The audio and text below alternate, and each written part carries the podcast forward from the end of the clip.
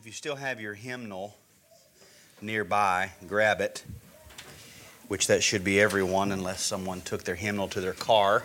Should still be close by. Grab your hymnal and turn to page 677. 671 rather, sorry, 671.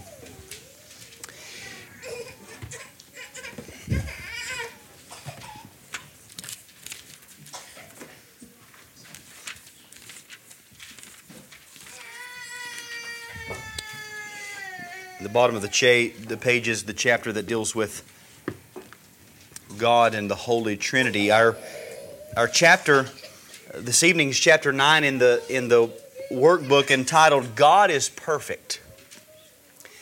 God is perfect. I hope that, again, we'll be able to, I guess I should speak for myself. I hope that I will be able to uh, speak in such a way that allows us all to think and receive and, and chew on particular truths. As I've said, sometimes uh, once I get started, I feel like I'm, I'm, I'm rushing. And I, I have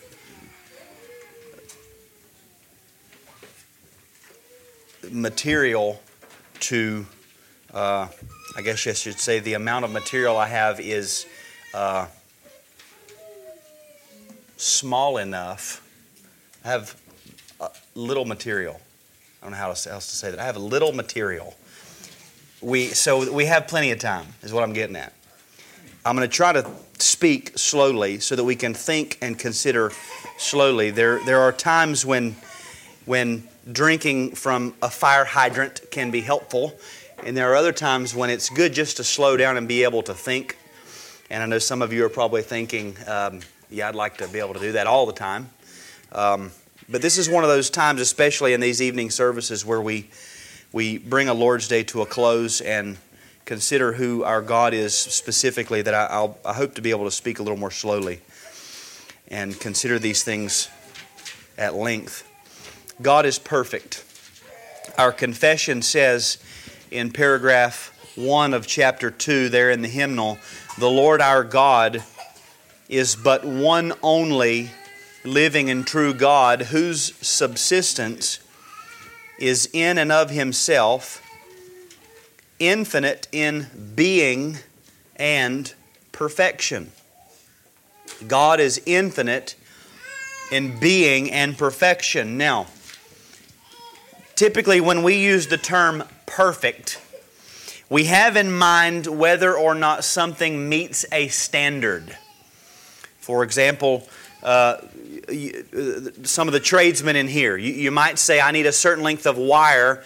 It, it doesn't have to be perfect. A certain length of pipe doesn't have to be perfect. I learned that when I was helping Cody out a little bit, you know, because I'm, I'm kind of like, well, you said, you know, seven and three eighths or whatever. So I'm, he's like, it doesn't have to be perfect. Like, get on with it. Um, doesn't have to be perfect. A carpenter might say, you know, um, 57 and 3, 3 eighths, but he might say a heavy 3 eighths or a light 3 eighths. Now, he's not saying 16ths or 30 seconds. What he's saying is in that neighborhood somewhere. It doesn't have to be perfect. We, we've all heard that phrase. You, you ladies, when you're, you're putting together a recipe, or maybe you're teaching your daughters how to do recipes in the kitchen, you, you might say something like, two thirds of a cup. And you know, this is the way my mind thinks. I'm getting the two thirds cup out, I'm sprinkling it, I'm patting it down, I'm shaving off the top.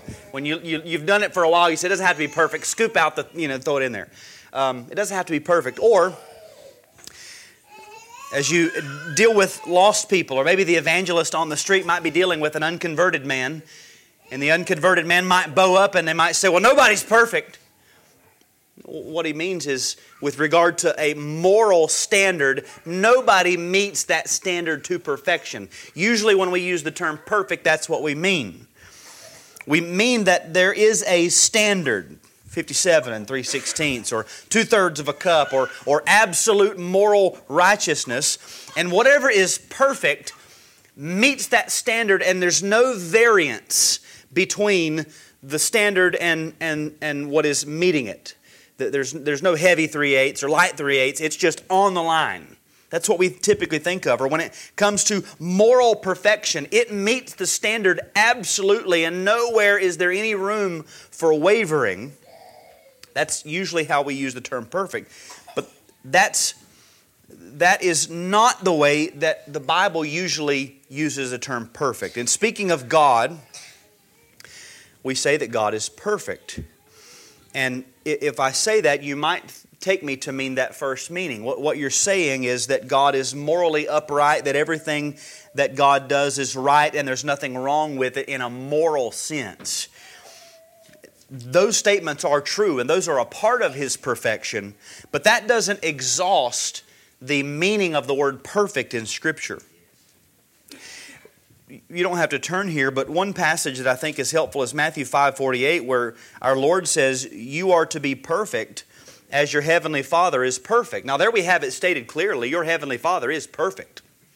Right? And that's a true statement. But then but he also says, "You also must be perfect." Well, how do we make sense of that? Well, some believe, and I, have taught this, even though I, have I've changed my view on this, but some believe that what, what Christ is saying there is you need to look outside of yourself for a perfection or a righteousness that you don't have. I think in, in, in the context of what our Lord is saying, He's saying something different. He's talking about the, using the definition of this word perfect, which is actually something more akin to complete. That, that word perfect there in, in Matthew 5.48 is teleios, or a form of the word telos, which means having reached its end. The telos is the end. Something is finished or mature or complete. That's what the word telos means the completion. Perfect here is synonymous with the term complete. Our Lord is saying you must be complete. Your Heavenly Father is complete. You must be complete if you're going to be His children. If you go back through the Sermon on the Mount, what's He saying? You've heard that it was said to those of old, You should not commit adultery. But I say unto you, whoever looks at a woman with lust in his eyes has already committed adultery with her in his heart. It's not just the external, it's the internal. The, the, the, children of the kingdom have, a, have a, a whole man morality about them, yes, given by God, worked in them by the Holy Spirit, that, that's more than the external. It's also the internal. It's the heart and the actions, the, the complete package, so to speak. So when we say that God is perfect, that's what we're saying. He is complete in every conceivable way. Negatively, this is to say, he has no lack. In his being, no lack. Now, we could go out and say he has no lack with regard to, you know, things uh, outside of himself, that, but he doesn't need those things. In his being, there is no lack in God. Now, in the workbook, it opens by saying this The scriptures teach us that God is perfect and lacks nothing in his person or works. See there, the, the word perfect is, is explained as lacking nothing. He doesn't say the scriptures teach us that God is perfect and morally upright and, and never sins. That would be the righteousness of God. No, his, his perfection means he lacks nothing, he's complete. Louis Berkhof, in his systematic theology, says that God's absolute perfection is the infinity of the divine being considered in itself. Infinity means free from all limitations. So to say that God is perfect is to say he's free from all limitations, almost synonymous with infinitude. Perfection means there's no limit to God in any way. In other words, to say that God is perfect is not to say that he meets the standard and there's no variation between him and the standard or that he hits the mark. He's perfect. He, he hits the mark when none of us hit the mark. That, that's not what we're saying. To say that God is perfect is to say that there, with regard to God, there is no mark.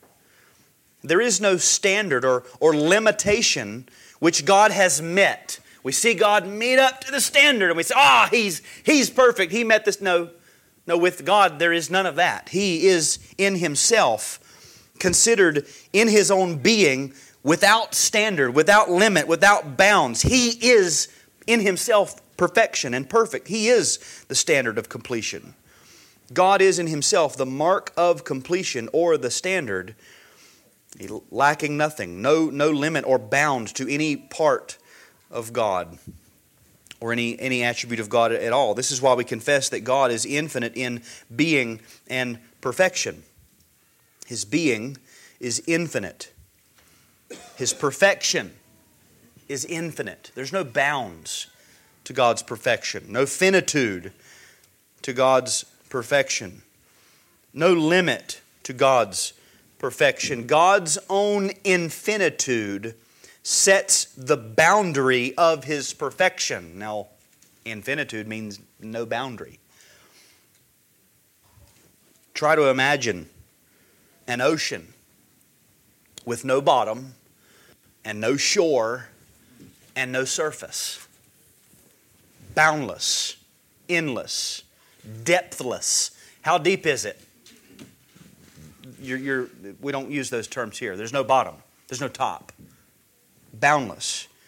That's what we're saying. There's no bottom, there's no shore, there's no surface to God's being. He's infinite, and being infinite, He lacks nothing. Or lacking nothing, He's perfect, He's complete in Himself. And His perfection pervades all of His other attributes. For example, when we say that God is omniscient, we're saying He's perfect in knowledge. There, there's nothing that can be known that God doesn't know. He's perfect in knowledge. When we say that God is omnipresent, we're saying He's perfect with regard to the terminology of presence or location or space. To say that God is eternal is to say that He's perfect with respect to time. There was never a time when He wasn't, there will never be a time when He's not. He's, he's complete. You'll never find a, a second or a moment in the span of what we might call history, or if we can even think of eternity in terms of a span, where God is not. He, he doesn't, He's perfect. When we say that God is just, we say He's perfect in the way that He deals with sin and righteousness. When we say that God is good, we're saying He's perfect in His dispensation of ordering all things. There's no lack in God. Nothing can be added to or taken away from God's knowledge. As, as, as we say, God is uneducated. He's never learned anything, He never came along and discovered a fact. Uh, we, we often imagine God's going to God's going to see you doing that. No, God already knew. God, God knew from eternity the things that you're doing, thinking, saying. Nothing can be increased or diminished of God's presence in every place now, I, have heard that it's not appropriate to say that God is immobile, but God is not here one minute and there, then there next, so that now He's not there. No, He's there's He's all places. He's perfect in that regard. God cannot be considered any older now than He was in the beginning, or younger now than He will be in a million years. He's perfect with regard to time. No judgment of God toward any sin could be any more or less suitable to the crime. There's some who say, oh, eternity? Everlasting torment for 70 or 80 years of sin? It seems a little much. No, it's perfect. It's perfect. His, judge, his justice is perfect. No reward of God for any goodness could be any more or less suitable to what it was. God could not have done or do anything He's ever done in any better or worse uh, any better or worse than it has been or will be. Is perfect. He is perfect in his being and his works. Everything is absolutely perfect. And the note goes on to say there is no possibility of a defect in God. He's perfect. And some of the implications that are noted there this assures us that God will not change. He can't become better than he is. He's already perfect, and that would assume that right before he became better, he was not perfect. He wasn't God, and then he became God. Or he cannot become less because then he would cease to be God, cease to be perfect. He will not change. And it also assures us that God is worthy of our absolute trust, which we'll come back to at the end. God is perfect. Now, this chapter, chapter 9, is broken up into two sections the perfection of or the perfection of God's works and then the perfection of God's will. Now we're only going to focus on the perfection of God's works this evening. So, the, the main heading is The Works of God Are Perfect. God is perfect in every aspect of His character. The works of God, being an extension of His character, are also perfect. God's works are perfect. And then in this section, there are two main headings. His general works, we might could call them works of general revelation, and then his special works or, or works of salvation. These are perfect. So, first, the general works of God, the, the work of God in creation, the work of God in providence, the work of God in governing the world. In all of this, God is perfect. Nothing could be added to it to make it any better. Nothing could be taken away from it to make it better or worse. The, all that God has done, is doing, and ever will do, as far as His general works, is absolutely perfect. And then we have some scripture references to show this. The first one is Deuteronomy 32. So let's turn there together. Deuteronomy 32, 3 and 4.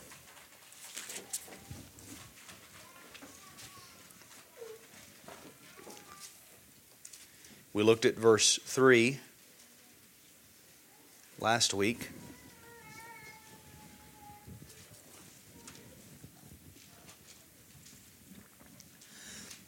Deuteronomy 2, 3, and 4 For I proclaim the name of the Lord, ascribe greatness to our God, the rock, his work is perfect. For all his ways are just. A God of faithfulness and without injustice, righteous and upright is he. Here, God's work is perfect. Nothing can be added to it to make it any better. You can't take anything away from it to make it better or worse. All of his ways are just. There's no, no fault in any of God's ways. There's, there, there's no instance where somebody might come along and say, well, if he would have done it this way, it would have been better. Or if only he hadn't done this part, well, then I could see it being perfect. But he did, and so it's imperfect. No, God's work and God's ways are perfect. Anytime we feel like we've found a fault in any of God's works, all we have done is revealed an imperfection in our thinking. And this might be a helpful, uh, a helpful study tip as you're reading Scripture. You come typically through a narrative, you might see something happen, and you might think to yourself, if I were God, I don't know why, I don't think I would have done it that way. That doesn't seem like the best thing that could have happened there. Okay, number one, you're revealing the imperfection of your thinking, but number two, that might be a good place for you to stop and ask, why has God done it this way? Let me try to think about what's happening here. His ways are higher than my ways, His thoughts are higher than my thoughts. He's done something here that I'm having trouble with, so let me stop and settle and think God, why is it this way? Why did it have to be like this? It'll help us to think through God's ways. And, and, and if nothing else, you might get to the end of it and say, God's ways are higher than my ways. His ways are mysterious. I don't understand. The next text is Psalm 1830.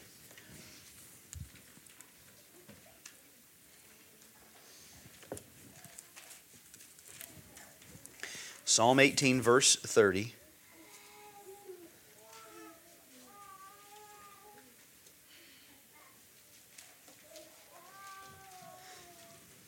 As for God, his way is blameless. The word of the Lord is tried. He is a shield to all who take refuge in him.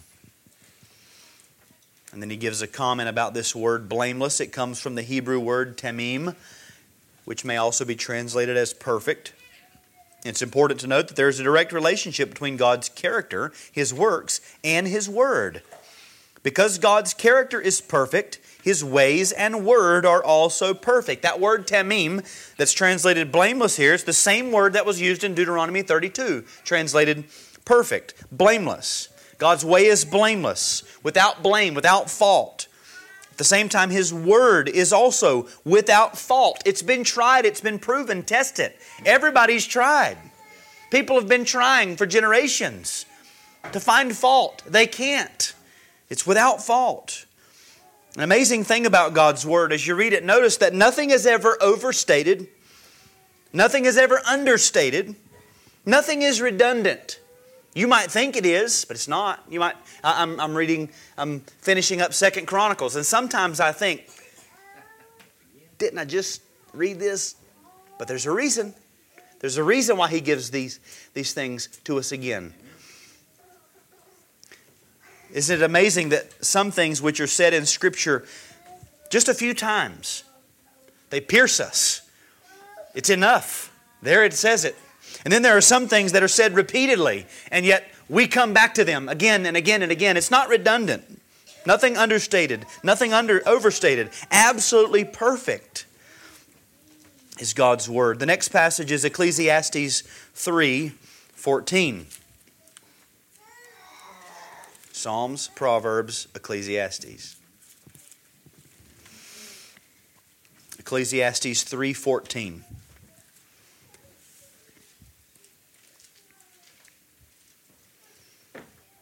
I know that everything God does will remain forever. There's nothing to add to it and there's nothing to take from it. For God has so worked that men should fear him.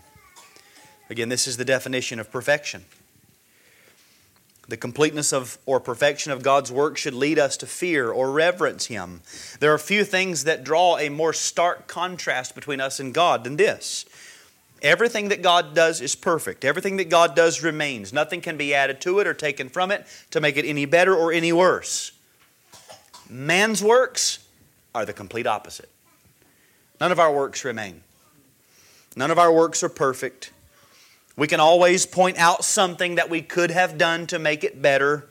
We're often embarrassed at what we could have omitted. I did it this way, but looking back, I probably should have done it that way.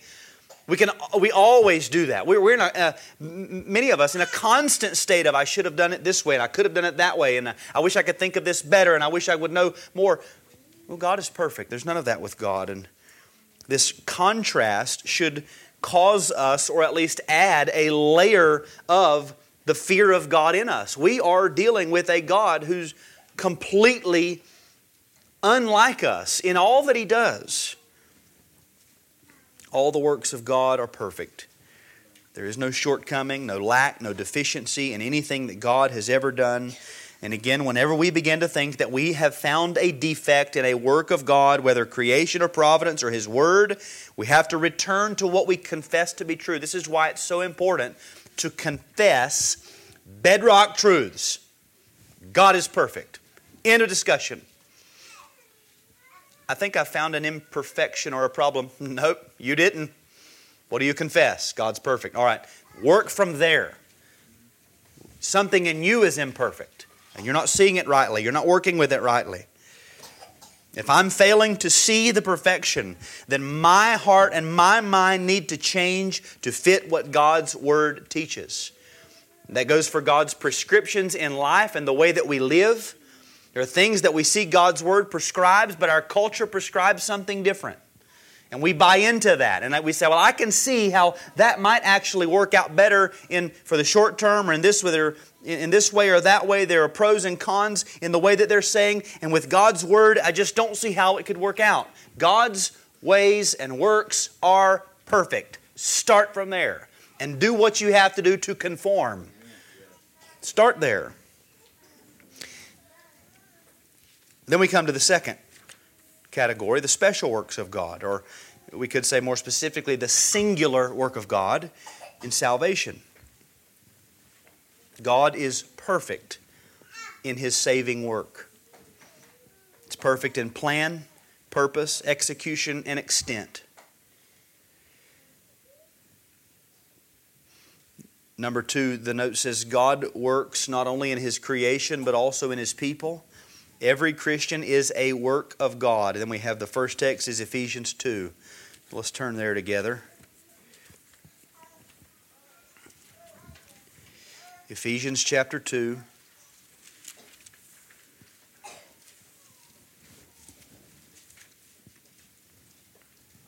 Verse 10. For we are his workmanship, created in Christ Jesus for good works, which God prepared beforehand that we should walk in them. Now, as we open this up, just keep in mind what we've already seen about God and His works. God is perfect, His work is perfect. All right, now in this text, we, we meet first the objects of God's work. We are His workmanship, a reference to the saints of God. Now, this is true of His general work in, in actually creating us. His work is perfect, but the context here is the special work of salvation. You say, how do you know that? Well, notice the union that's addressed here in, in God's work. We are His workmanship created in Christ Jesus. That's the language of union with Christ by His Spirit. Paul is saying, we, the saints of God, as saints in union with Christ, remember, which is the very essence of salvation itself, in, viewed that way, from that angle, we are the workmanship of God. We, considered precisely as the subjects of God's salvation, are the work of God. So He created us at first, but He recreates us in salvation. That, that's His work. The work of God in salvation is a perfect work. God's perfect. All of His works are perfect. We are His workmanship. The work of God in salvation is a work of God, therefore it is perfect. Now you might say, well, well, yeah, but do we not need to be sanctified? Yeah, that's a part of His work. But won't we need to be glorified at some point to dwell forever in His presence? Yes, that's a part of His work too. It's a perfect work. Having been born again and brought into union with Christ, we have been placed on the assembly line of the saving work of God, which will, in the end, prove to be a perfect work. When, when we are able to look back, we will be able to see it was a perfect work. Just as it was, just as it happened. In, in life, as we watch things unfold, very often we can critique and we would analyze our, uh, our input and our, our living, what we bring to the table. We, I wish I would have done this better. I wish I would have done that better. Better. But when we look back, we will see God's work was perfect. The way that He did it ended up bringing Him the most glory. He did it in a way that was the very best way. Some of us would like to say, there are times when we say, I wish I could be sanctified in a different way. I've seen brothers and sisters sanctified. I want to be sanctified like they're being sanctified. That's not the way God works. The way, he, the way He's doing it is perfect.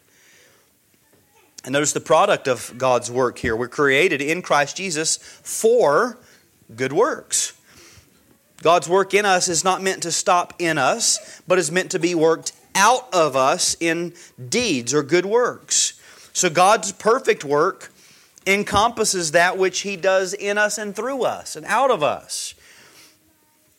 And then the historical foundation of God's work, it says, which God prepared beforehand that we should walk in them. These works which we perform are part of the eternal decree and plan of God. And again, it's hard to, well, it's impossible. We can't see the whole thing. But when we, when we are able to understand, we will see that it is perfect. Now we confess by faith it's a perfect work.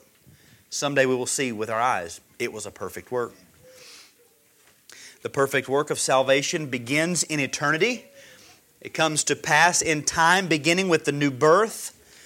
It issues forth in ongoing sanctification and a manifestation of good works which glorify God in the world, declare God to others, strengthen our assurance of His work in us. All of this is a part of God's work, and it's perfect. The next passage is Philippians 2:13. So we can turn there. Philippians chapter 2 verse 13.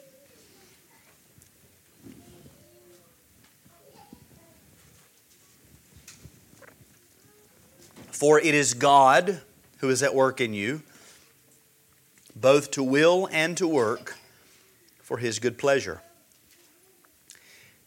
First, notice the one working. It is God who is at work. What do we know about God's work? It's perfect. Everything He does is perfect. So God's at work doing a perfect work. What is the sphere of His work? It is God who is at work in you. Christian, in you, God is working. The perfect God, whose work is perfect, is at work in each of you, brothers and sisters. Number three, the product of His work, to will and to work for His good pleasure. So the perfect God is doing a perfect work in each saint, causing us to will and to do, or we could say, causing us to will and thus to do according to His good pleasure, or I think we could even say His perfect pleasure. God is at work. One of the implications of this, this truth is this. Where where God's Spirit is producing a willing and a working in you, God's part of it is perfect. It's a, it's a perfect work. He doesn't do anything imperfectly. Now, your, your compliance with it is going to be imperfect. Your contributions and the execution of the work and the will are going to be imperfect. But what God has done is perfect. So we never need to be afraid of or fear the leading and guiding and instruction of the Holy Spirit. We, we need to make sure that that's what it is, but we don't have to be afraid of it. We never need to doubt God or His intentions or what might become the, the fruit of His work. No, it's perfect. Everything He leads and instructs and guide in, guides in is perfect. A lot of times we see the clear instruction of God's Word. We'll, we'll see it plain as day. And, and what do we confess? It's perfect. What God says to do is perfect. We might even become convicted and convinced. I need to change. I'm not doing what God's Word says. His, his way and will is perfect. I'm not perfect. I'm in the fault. I need to change. That, that convicting and, and convincing work of the Holy Spirit, that's perfect. And yet, we doubt and fear. We begin to think, oh, oh, what will happen if I do what God has commanded me to do? We, we, we don't know the, the other end of the, of the story, the end of the, the story. We, we don't know what might happen, and we begin to doubt and begin to fear. But God's ways are perfect, God's ways are blameless. Nothing that God has said or instructed is going to, to lead us down a path where we look back and say, Man, I really wish I hadn't have done that. God, you really got me in a mess here. No, never, never. Again, you, we will find fault in our execution. Usually, the fault is, I wish I would have acted sooner. I wish I would have acted more quickly. I wish I would have been more tender and receptive to the work of the Spirit. But you'll never find a blemish in God's work. His instruction or His, his leading and guidance, you'll never find fault in it. The next passage is Philippians 1 6, so just a page back. Philippians 1 6. Paul says, For I am confident of this very thing, that he who began a good work in you will perfect it until the day of Christ Jesus. So here we have a reference to the work begun. He who began a good work in you, which we could say if it's if it's personal salvation, that would be the regenerating work of the Spirit there in Philippi and establishing the church among the saints there. We saw that happening in, in Philippians 2 and in Ephesians.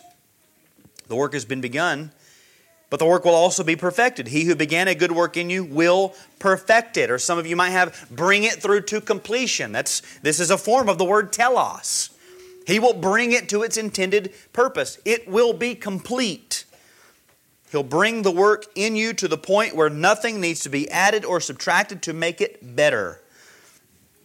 And the worker here again is God. He began the work, He'll complete the work.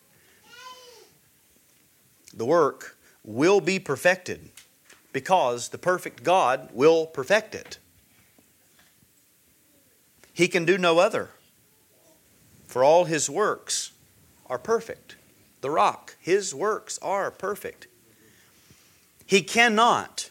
You know there's some things God cannot do? Children, you know that? There's some things God can't do. God cannot begin a work and then leave it half finished. He can't do it.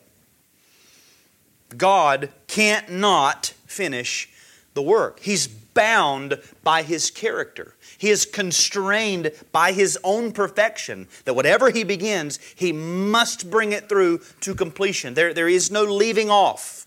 in God. Of all the works of God, the work of God in salvation is the most glorious.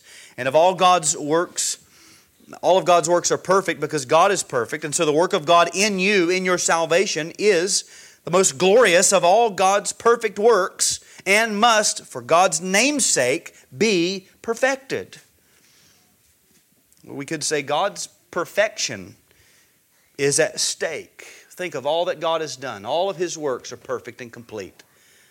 Now, are you going to be the first of God's works that was left unperfected? Everything else, and then you came along and God left off the work, and we say, oh, we got to change the whole thing. Now we found an imperfection. No. God's perfection is at stake. His glorious grace is at stake. We could say His very name is at stake in the perfecting of your salvation, of bringing it through to its completed goal. God's general work, His saving work. And then we come lastly to our response. What should we do if this is the case? The application. The note says, uh, under number three, the God of all creation is working in the life of every Christian. His work is perfect and will be accomplished without fail. This truth goes beyond what the human mind can comprehend. The perfect God is doing a perfect work in us to make us perfect. And then there are three passages that help us know how we ought to live in light of this. The first one, Psalm 92 4. We can turn there together.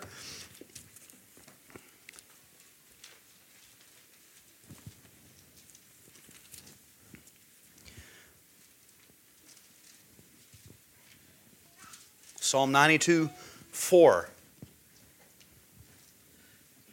For you, O Lord, have made me glad by what you have done.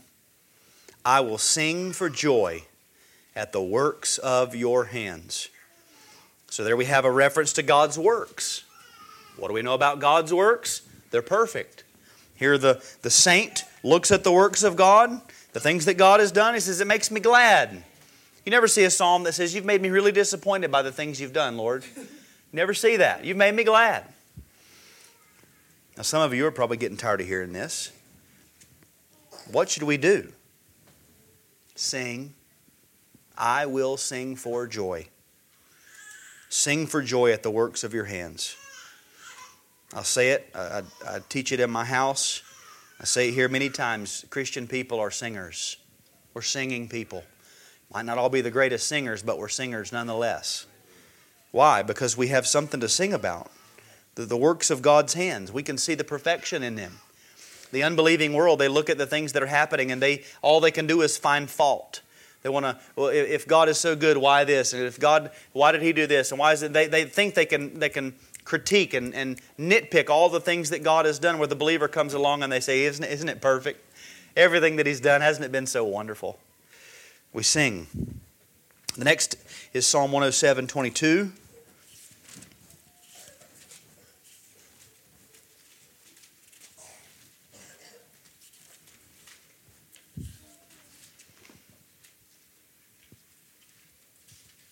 Let them also offer sacrifices of thanksgiving and tell of his works with joyful singing. What do we do? in light of God's perfection and God's work everywhere, God's work in us and outside of us, well, we give thanks. Give thanksgiving to God. Tell of His works, and then tell of His works with singing. Is there anybody else that you can speak of in this way? Any, anyone else that you could walk up you, you, in, in general conversation? Is there anybody else that you could begin to speak of and say, you know what? Everything he's ever done is perfect. I can't find fault in any of it. Every bit of it. It's just perfect. You notice this? Perfect. See how he does that? It's perfect. Nobody else. Any, any, at any point, at any time, any conversation, you can bring up a work of God and you can say, it's perfect. Tell of his works with joyful singing. And then Philippians 2:12 and 13 is the last reference. Philippians 2:12 and 13.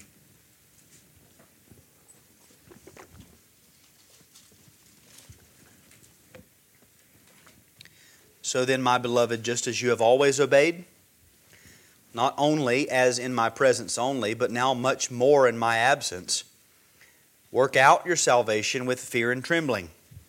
For it is God who is at work in you, both to will and to work for his good pleasure. There again, there's the reference to God's working. What do we know about God's works? It's perfect. Why? Because God is himself perfect. So God's work is perfect. God's working in you. And therefore, we are to obey His commandments. Obey His commandments. The, the perfection of God, or the completeness of God, or the perfection of God's works, these are never an excuse for us to be disobedient. Oh, I don't have to obey because God's going to God's going to do what He's going to do. You know, his, He's perfect. He's got it figured out. No, His perfection is, is the reason why you ought to obey. And you have no excuse not to obey. Obey His commandments. The note says here, as believers, we are not to work for our salvation, but we are to work out our salvation. We are to live out our Christian lives with a biblical reverence and trust in God. And the word trembling possibly denotes both the seriousness of the Christian life and the need for humility that leads us to distrust our own power and wisdom and live in dependence upon God. Work outward, out the salvation that God is working in, in fear and trembling. Self distrust, humility, understanding I, I can't do this. God has commanded me to do something that I can't do on my own. And yet I, I am, I am compelled and propelled by His work to act. And so there, therefore I work out with my salvation with fear and also trembling. That's the idea. In conclusion, everything we learn about God, we see here, keeps bringing us back to these same things. What, if God is, is what the scriptures say that He is, what's the response? We worship Him, we sing to Him, and we obey Him. Everything comes back to that. But remember, God is perfect. You should worship Him. Give Him all of your thoughts all of your words, all of your songs, sing every moment of the day, whistle, whatever it is, tap your foot, whatever, all, all every moment of the day. Give him every footstep, give him every breath, give him every moment. Pour out your life to him. And then, when you have finished, remember you have given him nothing. Nothing. He is no better because you did that, because you worshiped. And he would be no worse off. He is no worse off should you refuse to worship him because he's perfect, he's complete. He doesn't need our worship. He's not asking us to worship so that he can grow in power. No, he's perfect. George Swinnock, I brought this book up here. If you're interested in a, in a book on the the attributes of God. This is one that's back there called The Incomparableness of God. It's, it's literally just a book on God's attributes, but all of them from the, the angle of God is, is incomparable. So, incomparable in perfection, incomparable in mercy, incomparable in grace, on, on down the line. That's the way he goes about it. But here's a quote from his chapter on, on or his section on the perfection of God. He says, quote, What would God get if he should make millions of worlds to laud and magnify him? Or what would God lose if there were no world, no creature at all? He has given to all whatever they are or have, but none ever gave to him. They who give him their love and fear and trust and names and estates give nothing to him. Nothing. You say, how is that? Well, because he's perfect. He's complete. You can't give him anything. Now, some people would say, I don't like that. I would, some people would rather have a God, lowercase g, a God, who is moved and affected and changed and increased and sort of swelled with power as the more we worship, his, his power level goes up and, and the more we do for him, the bigger he gets. Some people kind of like that. They want to be the one affecting him. And, and well, the problem was with that is that would make you God. If you can give him something to increase him, that makes you God. And what happens if you happen to be in need and what you need has not yet been given to God? Where are you going to go? You got nowhere else to turn. There's ultimately no safety and no security and no strength in a God like that that, that we could give anything to.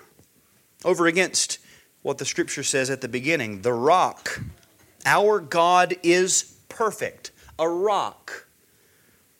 He already has all and is all. He's completely, perfectly God. And that's a God you can trust in with everything, any and every need, concern, worry, fear, every one of them. You go to Him because He's complete, He's perfect. He has all we need. Let's stand and sing hymn number 27 together, and we'll be dismissed.